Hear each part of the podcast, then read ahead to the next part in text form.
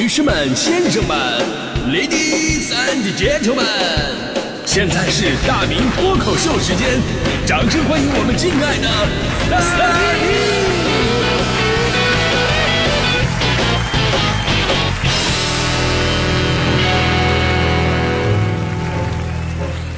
好，欢迎各位来到今天的大明脱口秀，我是大明啊。今天咱们说这个话题真的非常残酷，呃，生活当中干点什么事儿特别的费头发啊，听起来就无比的心酸。可能我们小的时候呢，只是知道啊，人老了会掉头发，结果自己长大了发现，确实不用老，这人到中年的时候头发就开始没了。而现在的年轻人呢，我跟你说更悲催，二十多岁就开始饱受脱发困扰。昨天有条新闻说的就是这个，说在重庆某高校的图书馆。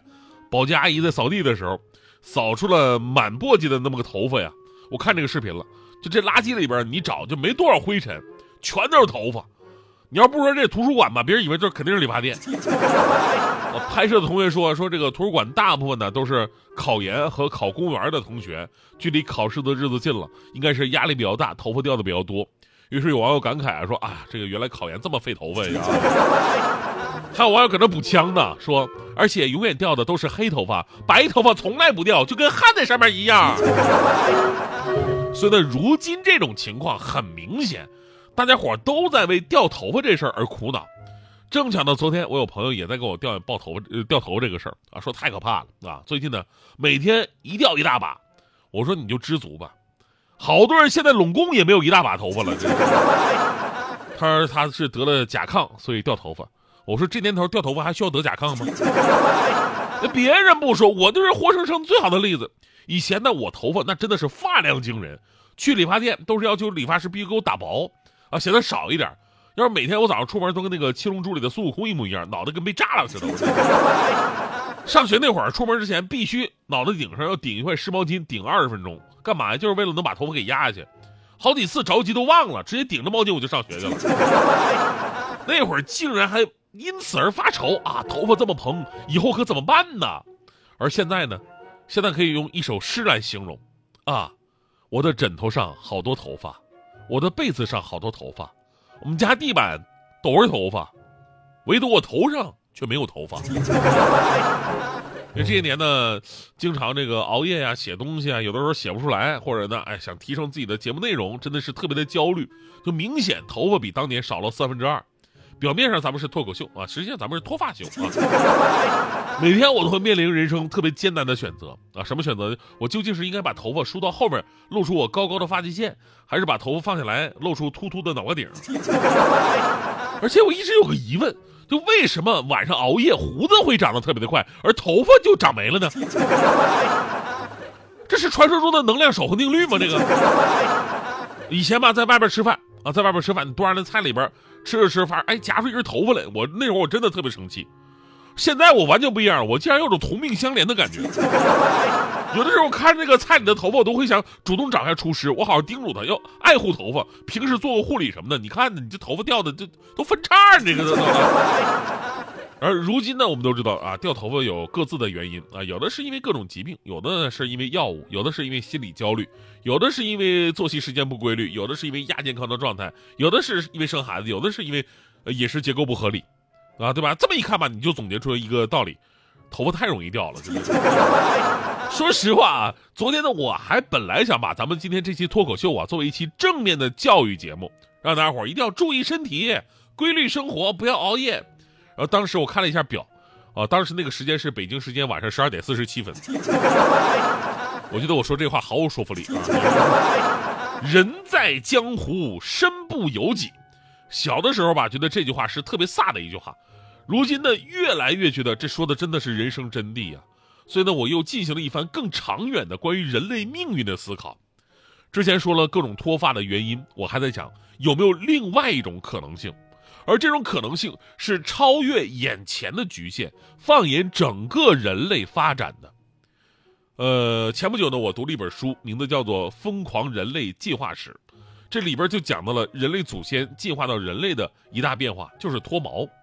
最开始咱们老祖先您都知道啊，这体毛非常严重啊。后来生活方式改变之后啊，就出现了一个进化的现象。具体来讲，你看动物世界里边，狮子、老虎这种动物。追捕猎物的时候都是悄摸的潜伏过去，然后呢突然暴起，咬得着就真逮住了，那没咬着呢，跑几步它也就不追了。从来没有一只老虎狮子是穷追不舍的，是因为体力不好吗？那肯定不是，而是它们身上毛太多了，跑得越久，散热就越多。那散热越多，都被毛发盖住了，它们就越热，所以它们不能长跑。但对于我们人类祖先来讲啊，咱们对猎捕动物这方面啊，真的是别无选择呀。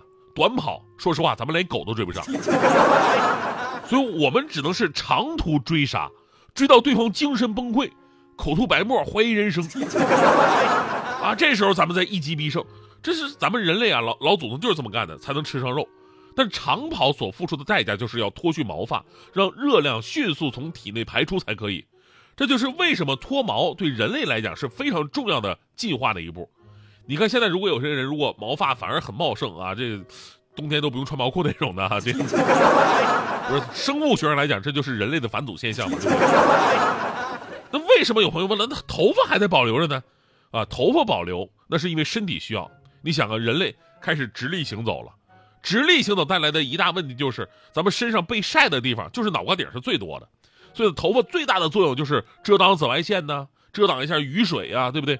最大程度的保护人类最重要的那么一个部位，这就是《疯狂人类进化史》这本书当中很重要的一部分内容。所以呢，读书是非常重要的，欢迎各位加入我们的大明读书会啊！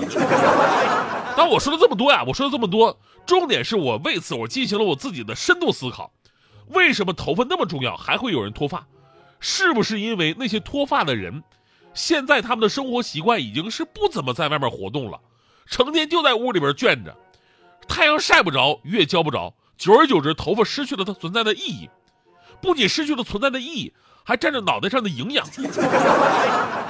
于是头发自己寻思寻思，自己没有存在的必要了，牺牲小我，成就大我，干脆选择下岗。所以说脱发是不是也算是人类的一种进化呢？尤其是现在脱发越来越年轻化，脱发的人也越来越多，这一切是不是正说明脱发代表着人类的进化方向？我应该作为同类当中进化更快的优异群体，而我应该坦然接受这个。我应该为自己的高瞻远瞩、先走一步感到骄傲，真的。想到这个时候，我我我真的我立刻我感觉自己不自卑了。我脱发，我骄傲，我真的。当然了，这个最后也要说一声啊，这个问题呢也得具体问题具体分析啊。你像大迪这样的啊，大迪你看天天在外边瞎跑，啊，也不怎么用脑袋，但头发还是越来越少，这个难道也是进化吗？呃，大迪头发少的原因呢，我我具体我也分析了一下啊，具体来讲应该是这个原因，就是长期。没有男朋友啊，长期没有男朋友，身体以为他已经出家了，然后呢，给大脑传递出信号了，他已经出家了，那头发呢开始自觉的脱落了，那他这个应该不是什么进化，他这应该属于一种退化。